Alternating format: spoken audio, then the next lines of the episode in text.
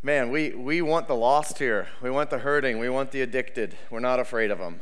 Um, let me share a story just as some parents get back in here. I have an old friend, Kevin Dedmon. He shared this story. He became a pastor in Southern California on the coast. And a brand new pastor in, uh, elder board ran church. The church had just got brand new carpet. Kevin comes in. He's a surfer. Loves reaching the surfers, and all of a sudden homeless people start coming to the church, getting saved. Surfers start coming. They're coming barefoot. They're a little dirty, you know, they're a little a little, a little rough around the edges. And the elders come to Kevin and said, hey, we, we've got a problem. Okay, what's the problem? Well, you got all these homeless people coming. We got brand new carpet, and they're getting the carpet dirty. Oh, man, that's terrible. Okay, well, you know, I got the perfect solution. You're right. We don't want to dirty the carpet with all these people coming in off the streets. So, yeah, boy, that's a that's that'd be a tragic, you know, issue. So we're just going to get rid of all the carpet and just go concrete because we wouldn't want to make any mess. Elder board, all right, never mind. That's reality, guys. That's reality. That that some of us, not us, but some folks are so afraid that we might get our church messy. Our life might be messy. Something, you know, somebody messy may come in our home or, or whatever. And, and I'm telling you, lost people are crying out.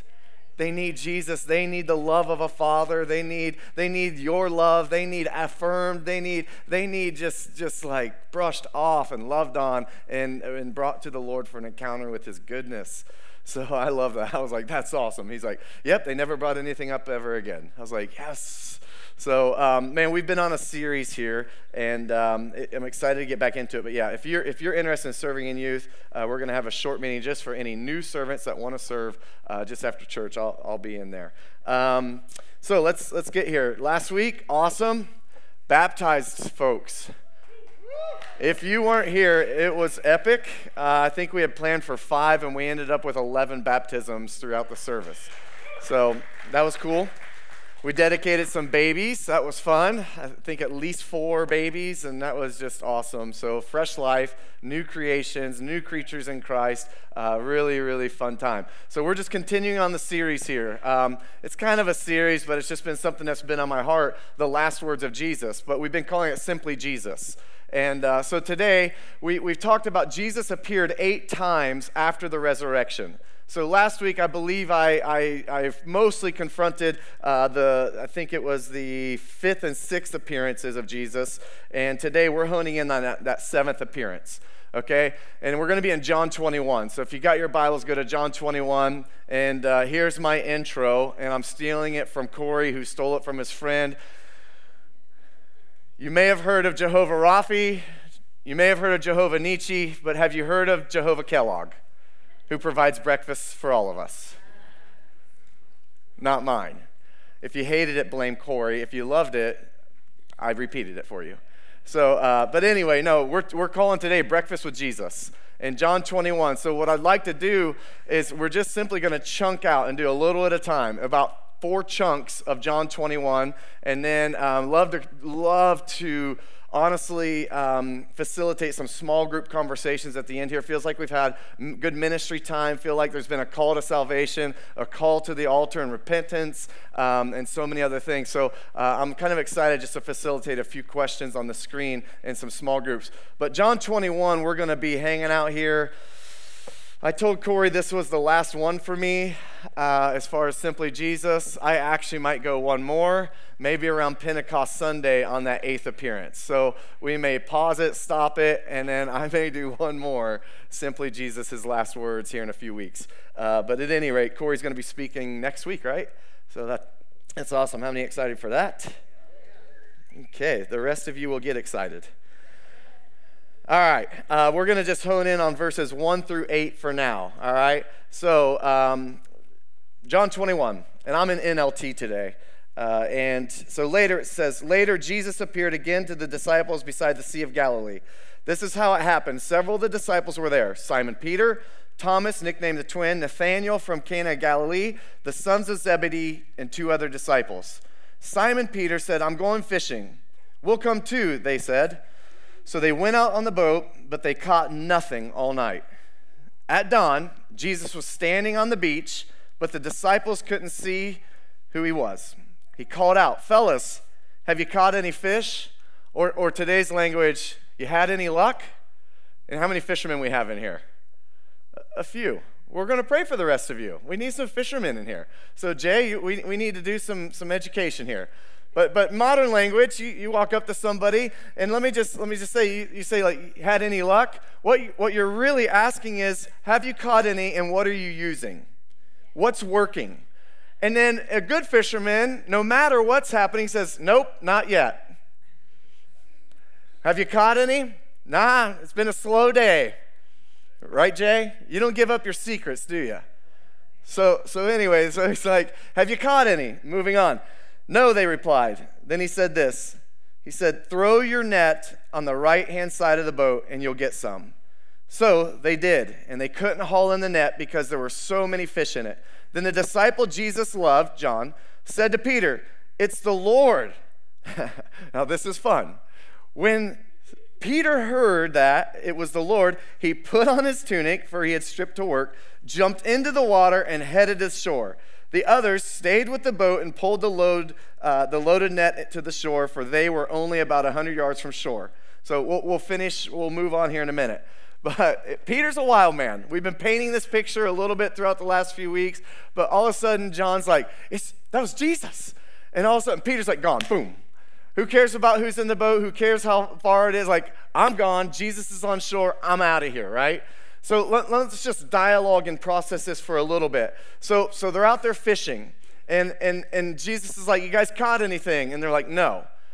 Now, I, I recently, a couple years ago during COVID, there was a spring break. A friend of mine who's a pastor was like, "Hey, you guys doing anything in a couple weeks?" Kids were out of school. They were, they had shut down. And I was like, "Well, not really. The kids are forced to be at home, and Nicole's at home, and I'm still working at the fire department." He's like, "Well, I have a condo in Florida, and, and I can't rent it out right now. Would you want a week there?" And we're like, yes, yes. So go there. I love to shore fish. I love uh, I love saltwater fishing. I love shore fishing. It's one of my favorite things. I wade in, and, and I and I do what they call a Carolina rig. I throw some shrimp on, and I just go to town, right? So I and then but it was in this this condo with mostly retirees, all right? So I get there. I got some poles. The girls are coming to the beach, and all these old guys are telling me what to use, how to fish, and I'm like, "Thank you. Okay, thank you." And they're like getting mad because I'm not going to listen to their advice. So you take that off. Don't use that. This is what works down here. We live here. We know. I was like, "Okay, I, yes, sir. Yes, sir." And I was I was polite. I was like, "I've already got mine rigged up. I'm not going to change it yet, but I will if it doesn't work." So the kids come down, and all of a sudden, all those old guys are on the beach. They're all fishing. I'm fishing. And I am just one after the other, pulling them in, pulling them in. Pulling them in. The kids come down. One of the girls has one of these little poles, so she's pulling them in.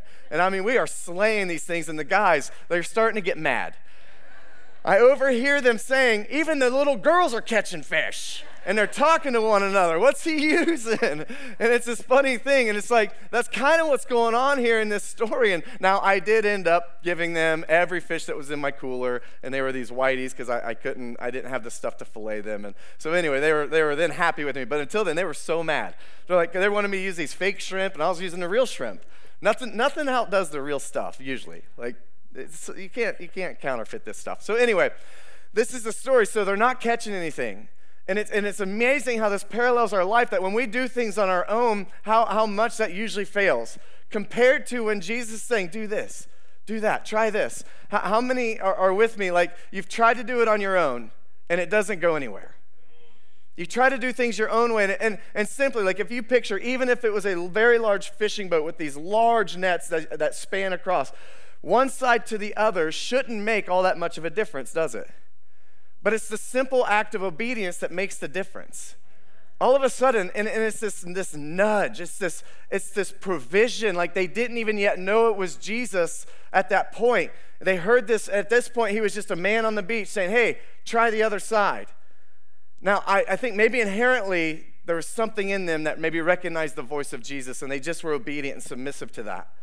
But but here's the deal. In our life, how many times has God gone before us or giving this the given us these nudges or or had us had us delay or or do this little thing in our house, and then we get on the interstate and right ahead of us was an accident? It's these provisions, it's, it's these it's these delays or these things that, that maybe we don't even recognize it's the voice of the Lord, but it's these nudges that's training us to hear the voice of the Lord, to know it's Him, to change the course and trajectory of life. I, so many times that's that's happened to me, that, that there's been this provision, this protection, or even this, this idea of, of, of this purpose, that something happened that I didn't even know it was the Lord. Before I got saved, I had this moral compass in me, and I had these things that were protecting me. I used to be around drugs. I used to be around all these things, and there was something that I had I had no spiritual conviction of it, just to be really honest with you. I had no I had no thing against it. I had nothing like consciously that I didn't want to do that. I've done so so many crazy things, and then all of a sudden, there'd be this protection, there'd be this wall, there'd be this thing that stopped it from happening or stopped this. I was supposed to move to Wisconsin, I was supposed to do that. Like all these things were happening, and suddenly something just changed, or some other seed or wedge or something little happened, and I look back now, you know, twenty to twenty-five years later, and everything that was happening in that life was changing, or this dot to this dot instead of this one. I look back now, and it was the provision of the Lord protecting me and guiding me. And that's the same thing. It's just that net on the other side. Now, now let me just, for the sake of the rest of the story, there's another illustration of fish. Fish represent souls. They represent the harvest. Corey, they represent people coming to know Jesus. A lot of times when the Bible mentions fish, it's it's fishers of men. It's it's souls. It's it's the harvest. It's people, right? And then it says, we're going to get in here. Let's let's just continue on if that's okay. So we're going to carry on with verse nine. It says this. It says, when they got there, they found breakfast waiting for them. Fish cooking over a charcoal fire and some bread. Bring some of the fish you've got, Jesus said. So Simon Peter went aboard. Now, he wasn't opposed to work. If you know, Peter was actually very athletic. He was a hard worker. So he goes on board, and it says, and, and uh, dragged the net to shore. There were one hundred fifty-three large fish, and yet the net hadn't torn. Meaning there were so many fish that that had torn the net. I feel there's some symbolism in this, that there is a large harvest out there, and the churches, they're ready. There's a foundation. There's something that the Lord has been doing and, and has done since the since the time, right? That the church is ready for the harvest, that, that there's supposed to be these homes. I love how Jesus said, it's time, or Corey said, it's time to come home to Jesus. Like, like come ho- come home. We don't live here, but we call it home because it's a place of family. It's a place of safety. It's a place of freedom. It's a place of celebration, right? It's a place of connection and community. That's what church is. It was not supposed to be established as a corporation in the realm of business. It, it was, it was established for a family to come together who are like-minded, who have a, a father in common. His name's Jesus. But it says the nets didn't, didn't tear. There were so many fish, and I feel like that's the thing. There is a foundation in the church right now of what's been happening, especially in this moment of time for this culture. We're ready. Like, we're ready. There is a foundation. There is a structure. There's an infrastructure here that is Jesus. If we bring people into a messed up culture, they're going to get messed up. Hurt people hurt people, but there is something that the Lord has done, at least in Upper Room, that our first ministry is unto Jesus. That there's been this establishment that our hearts to Him, that we want to host His presence, that we want Him to be center stage. Not some program, not some production, but simply Jesus. And when He's the center, I'm telling you, people will be transformed. People will be set free. Addiction will fall. Death, suicide, depression will go. John ten ten says, the enemy comes to steal, kill, and destroy. There, there has been a spirit of death and, and all these things that have been happening the last couple of weeks. But Jesus, it says, let, let's read the best part of that verse. But Jesus came to give life and what? Life more abundantly. He is the God of life. He is the Savior of life. He, he is life. Let me, let me move on to some points here. So they, they come to shore, all right? And the fir- first thing was kind of like that thing with the nets. Like, like there is an establishment here that Jesus is in the center, that the harvest needs to come into His beautiful, amazing love and presence and encounters with Him. All right, so so they get to, they get to this place, and, and it says that the breakfast was ready. It was cooking on these coals, and there was a fire, and fish was cooking, and then there was some bread. And and I think it's cool. Every time, like, I, I love fire in the Bible. Fire represents his presence. Fire, he's an all-consuming fire. Fire is this powerful realm of who Jesus is, right? But it's also this thing of connection. If you think of a fire, the purpose that it serves is to cook food. Per, uh, fire restores forests. It's these things that there are good impor- and important things of fire. But then there's also this recreation fire, right? And it draws people in. It's this community. It's this sense of connection and recreation. And, and we're cooking hot dogs or marshmallows, or we're just hanging out, maybe listening to music. And I think that's the realm here, that it's the fire of his presence, but he's connecting with the fellas here. He's hanging out. And they're having breakfast, and they just had this amazing catch. And now he's like, bring some fish up, bring the catch up. And now there's this fish cooking over this fire, and now there's the bread. Now, I believe he's setting a precedence here, because now there is a new precedence that it's not bulls and rams of a sacrifice of a burning altar, right? But now it's the sacrifice that he, the bread, his body became the sacrifice for all humanity, the fish. And they're connecting over this fire. It's a new paradigm now, because he was just crucified and resurrected. So no longer do we have to bring a blood sacrifice to the temple on the altar of, of incense, altar of sacrifice. He is the sacrifice. His body became the sacrifice for the atonement of all humanity and all sins and everything. And now they're hanging out at this fire, and they're sharing this meal, and they're having breakfast. And now he goes into this exchange with Peter. So let's move on. Verse fifteen through seventeen. Let me hydrate for the rest of this. Let's see if we can do John twenty-one in twenty-one minutes here. All right, verse fifteen. It says, after breakfast, Jesus asked Simon Peter, Simon, son of John, do you love me more than these? Yes, Lord, Peter replied. You know I love you. Now, now let me let me read through this. There's a couple versions of love here, okay? There's two versions. There's there's basically like a filial love, and it's it's an affectionate friendship love. And then there's agape love that's being used here, and I'll tell you tell you kind of what's going on. And so Jesus is saying, do you agape love me? Do you love me more than everyone, more than anything, an unconditional, unprecedented, greatest love of all? Do you love me in that way? And Peter's saying, yes, I love you affectionately as a friend. Let, let me share a story. The first couple years of my relationship with Leif Hetland, um, it was like his birthday or something. He's Norwegian, so I did Google Translate. And I was like, I love you, happy birthday, something like that. He he he sends a message back laughing so hard. Because in Norwegian, there's also different types of love. So I had sent him, I sexually love you and want sexual relations with you. So it became this funny thing that I didn't realize that. So just like Not just like that, even though there is that version of love in the Bible as well. Um, here we're having these different versions of love, and, and, and Jesus is saying, do you agape love me? And Peter's saying, yes, I friend affectionately love you. All right? Then he says, okay, then feed my lambs. Everybody say lambs. We'll get to that in a second. Jesus told him, Jesus repeated the question, Simon, son of John, do you agape love me? Yes, Lord, Peter said, you know I affectionately, friend, filial, love you. Then take care of my sheep. Everybody say sheep. sheep. Jesus said, a third time he asked him, Peter, do you now filial love me? He's now changed it to the love that Peter was, was using. And Peter was hurt that Jesus asked the question a third time. He said, Lord, you know everything. You know that I love you. Jesus said, then feed my sheep. Everybody say sheep.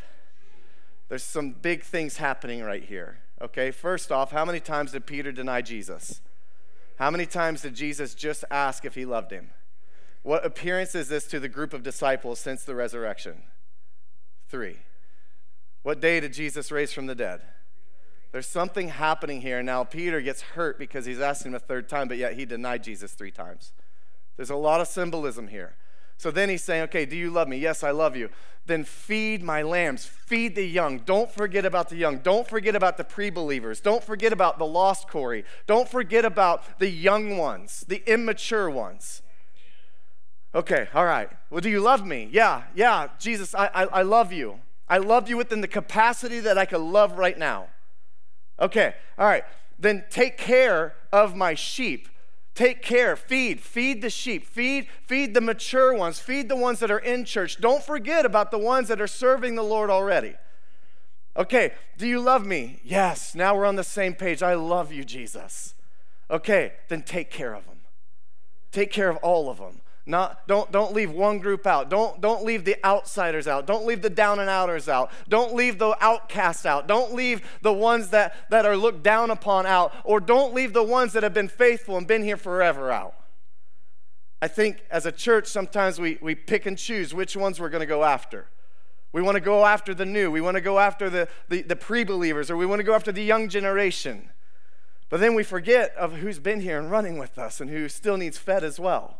The same thing. I, I had a friend say once, don't become so externally focused that you become inwardly bound. But don't become so inwardly focused you become externally bound. It's this focus to where it's this balance of feeding both. And and and so so this this amazing thing of, of Peter's heart and Jesus' heart and this connection here. But here's the thing. Now what happens is, now Peter's being commissioned. So let's let's let's read on here to verse twenty-five. Says, I tell you the truth, when you were young, you were able to do as you liked. You dressed yourself and went wherever you wanted to go. But when you are old, you will stretch out your hands. Now, I want to I want to paint a picture here. Later on, Peter's death was a crucifixion. And, and basically, he had asked that he would be crucified upside down to honor Jesus' crucifixion, that it wouldn't be the same. Will stretch out your hands, and others will dress you and take you where you don't want to go. Jesus said this to let him know by what kind of death he would glorify God. Then Jesus told him, here is the key for today. Follow me.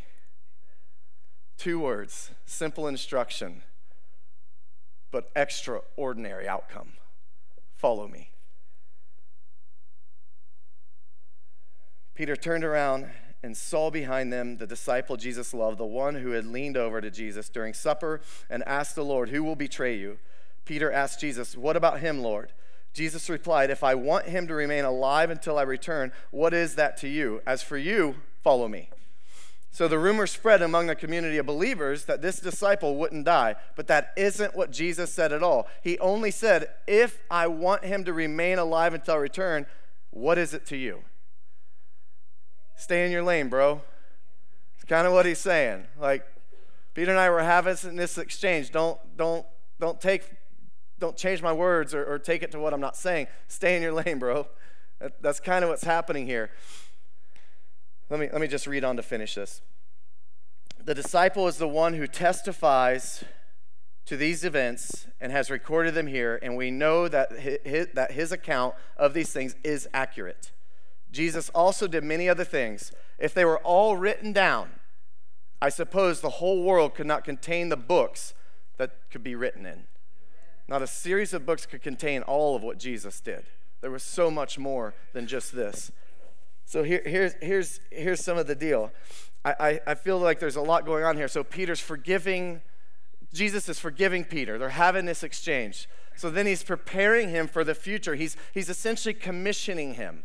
And this is beautiful because I'm sure by now Peter was walking in shame. There was probably this guilt. I was the one that denied him and all these things, right?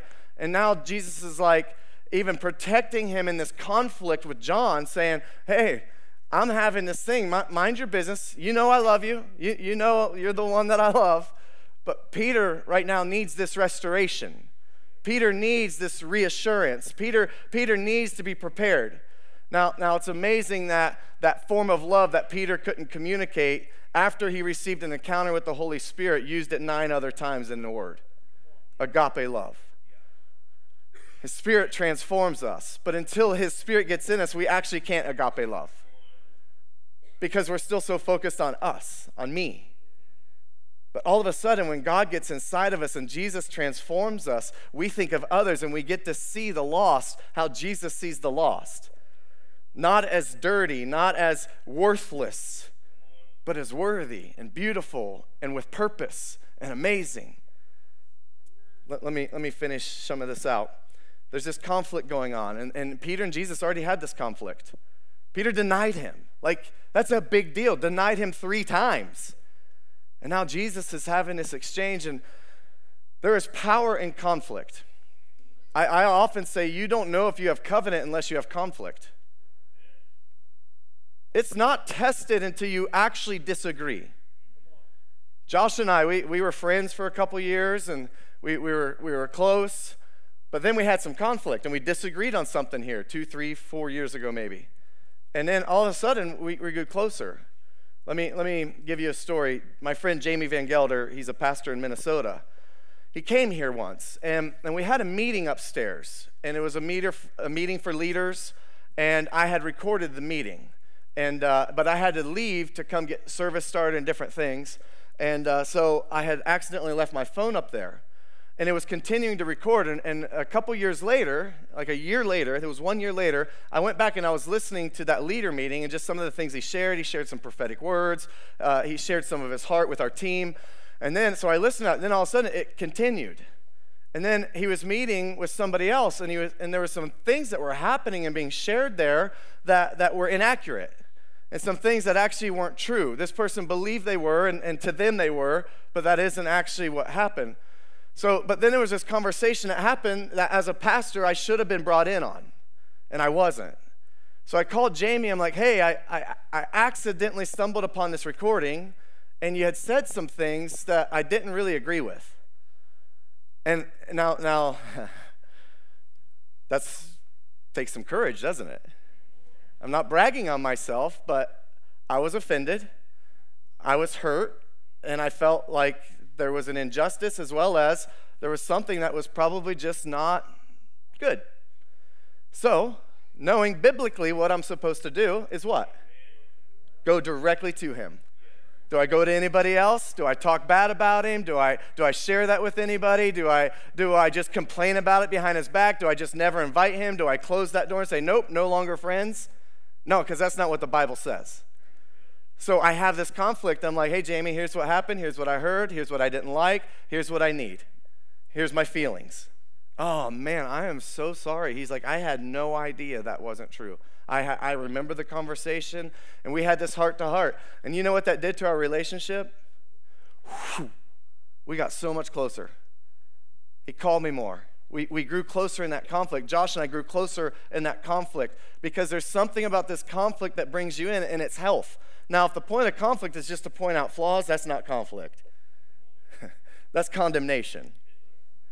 But the point of conflict is to share each other's hearts and to share where each other can grow and to make these agreements to say, you know what? Love is going to penetrate this right now, and I'm going to work on this. Could you work on this? And we're going to grow closer. That's the conflict that Peter and Jesus was having, and now even Jesus with John. Like, there's this conflict, and there's these there's these clear boundaries, right? There's these clear expectations, and now they go. So there's power in conflict when it's done healthy. You'll learn more about that in Josh's class.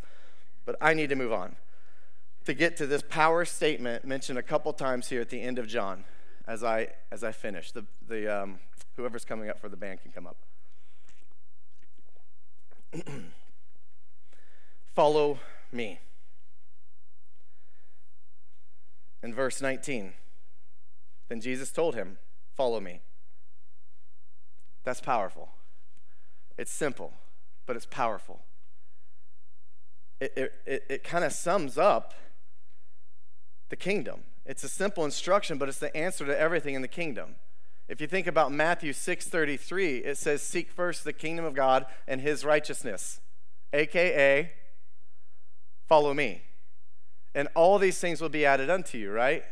If you go to Psalm thirty-seven four, We we oftentimes leave out the beginning of this, but Psalms thirty-seven four, it eventually says, he'll honor the desires of your heart. How many have quoted that without the beginning?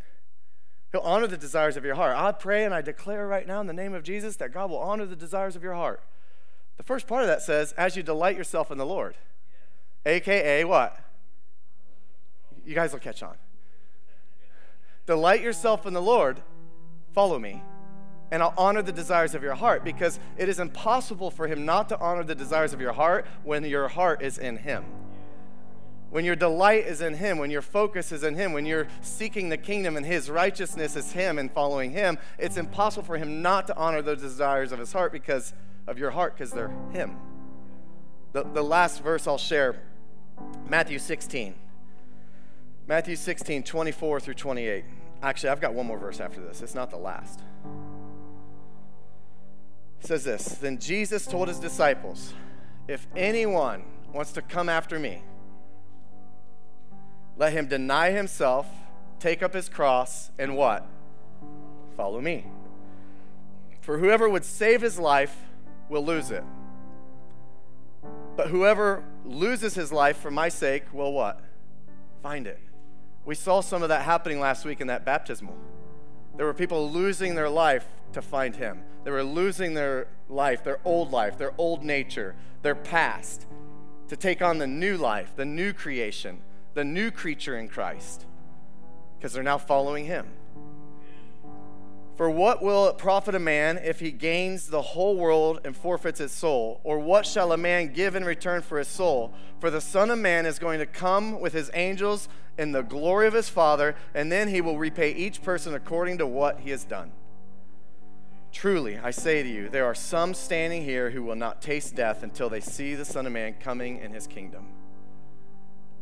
What is it to gain the whole world if you lose your soul? What is it to gain that wealth if we lose our soul in the process?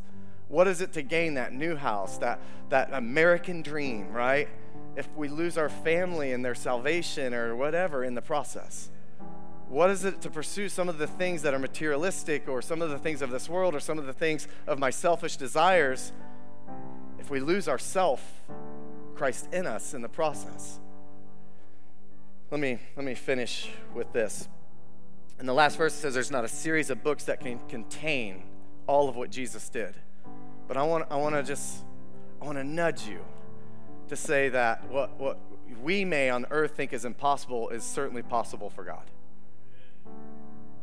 The radical prayers to see cancer flee, the radical prayers to see blind eyes open, deaf ears open, back straighten up, depression go, suicide go, like marriages restored, desolate things come back to life. Like, like the impossible for us is so possible with God. John fourteen twelve says this, "Truly, truly, I say to you, whoever believes in me will also do the works that I do." And it says this, "And greater works than these will he do because I go to my Father." So, Let me, let me just connect this dot here. Not a series of books can contain all of what Jesus did, because He did so much, but He's saying greater things we can do. If you're not seeing miracles, you're probably not praying for them. If you're not seeing people get healed, you're probably not praying for people to get healed and laying hands on them. Because I know this, if you pray enough, it's going to happen. There may be failures. There may be things that aren't healed. There may be things that don't happen. There may be things in the timing or the way you're doing it that may, may not happen the way you think it should or will or whatever. But if you're praying enough and you're taking enough risk, you will see something. And let me just say this. It takes the same amount of the power of the blood of Jesus to heal a headache as it does to raise somebody from the dead or cancer to leave a body. Because let me just say this. If something's happening in that body and it takes a, a supernatural manifestation to change it, that's the same power of His Spirit doing that as if it was something small to something big. So go into the same level of faith healing a stubbed toe or, or a crooked toe as you would somebody walking out of a wheelchair. It's pretty cool when you, when you get to see these things. I'll just share one. I was in the back of an ambulance a few years ago, and there was a guy that was one of our trash guys, Zach. And he had had seizures and had all these things happening. He couldn't work. And and he fell off the truck. He fell in some way doing his job. And it was his first day back on the job for, I think, a year or two. And his arm was broken. It was mangled, and it was it was backwards and deformed. And I'm the medic, and I'm like, oh, man, he's just upset. He's more upset about not being able to work now and provide for his family and, and just be off more than he was about the pain or the issue going on. I mean, it was mangled. And I was like, I get in the back of the ambulance. I'm like, man, do you, he had a cross or something on. I was like, you believe in Jesus? He's like, yeah. I was like, you believe he can heal you? Yeah. I was like, well, let's pray. So I grabbed his arm, shoulder area, and I was like, just praying. I was gentle. I didn't Smith Wigglesworth it and like pull it, drop kick it, try to reset it, none, nothing like that. Super gentle, like, like real gentle. I was like, in Jesus' name, love your son. Pop. The whole thing just went straight back in place. Just a pop. We heard it. We saw it. He went to the hospital, had x-rays. Absolutely nothing was wrong. He was back to work. That's the power of Jesus.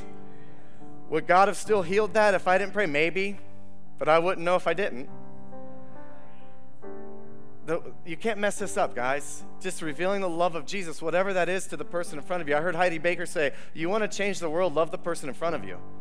You want to save the entire world, just try by the first person in front of you. Love them, whatever they need. Maybe they just need encouragement. Maybe, maybe they need joy. Maybe they need a smile. Maybe they need somebody just to hold the door for them. Maybe they need prayer. Maybe they need saved. Maybe. But just meet them where they're at and love them really, really well. Lead them to the most loving Father, Creator, Savior, Healer that's on the face of this planet. His name's Jesus. All right, here's what we're going to do. Um, I'm going to pray for you, and then we're going to break out into some groups, okay?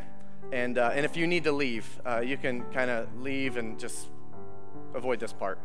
But sermon's done, so we're just going to pray. But um, I'm just going to pray right where you are. Just hold your hands out. Jeff did this at chapel the other day. I, re- I really liked it. And after this, Jeff's going to come up here and lead us in a dance choreography that I also learned on Friday at Troy Christian's chapel. So no, but hold your hands out. I, I, I want the faith to do more than what Jesus did. And I'm not saying I'm going to be crucified for your sins. That's not what I'm saying. I, I'm saying there's going to be more works through me than what could be even be recorded, right? That's the promise. Some of those creative things are like when Catherine Toll was here and we prayed for her and she had metal in her foot and couldn't move and couldn't dance and couldn't have full mobility in her foot. All of a sudden we prayed for her. The metal literally dissolved and disappeared. She got full mobility. She went back to the doctor and there's no metal in her foot anymore. It's weird. But God calls us a peculiar people, and he must be a pretty peculiar God because he created us in his image. Stuff's weird, but he's good, and I can't explain it. That's why it's called supernatural. I can't explain it. That's why it's called a miracle. I didn't do it. But these are the things. So maybe that's greater things, because they didn't have metal in bodies back then. So maybe those are some of the greater things that we're going to get to witness on this earth that Jesus didn't witness. Maybe it's just the types of miracles. A- anyway, so Jesus, I pray for the faith for the greater things. I ask for faith, God. I ask, Lord, we've asked for your heart today. Now I ask for your faith. I ask for your faith because you go to the Father on our behalf. And Lord, I pray that you put a desire in us to follow you, to follow you. Just ask that in your own way, in your simple way. Just, Lord, let me follow you. The most simple two words in the Bible, follow me. So Jesus, we ask that we, we have the faith, the trust, the obedience to cast nets to the other side, to love you, to unconditionally love you, to follow you, Jesus, to have breakfast with you and, and know that we're fishers of men, Jesus. We thank you, Lord. We thank you, Jesus. Let us follow you. In Jesus' name.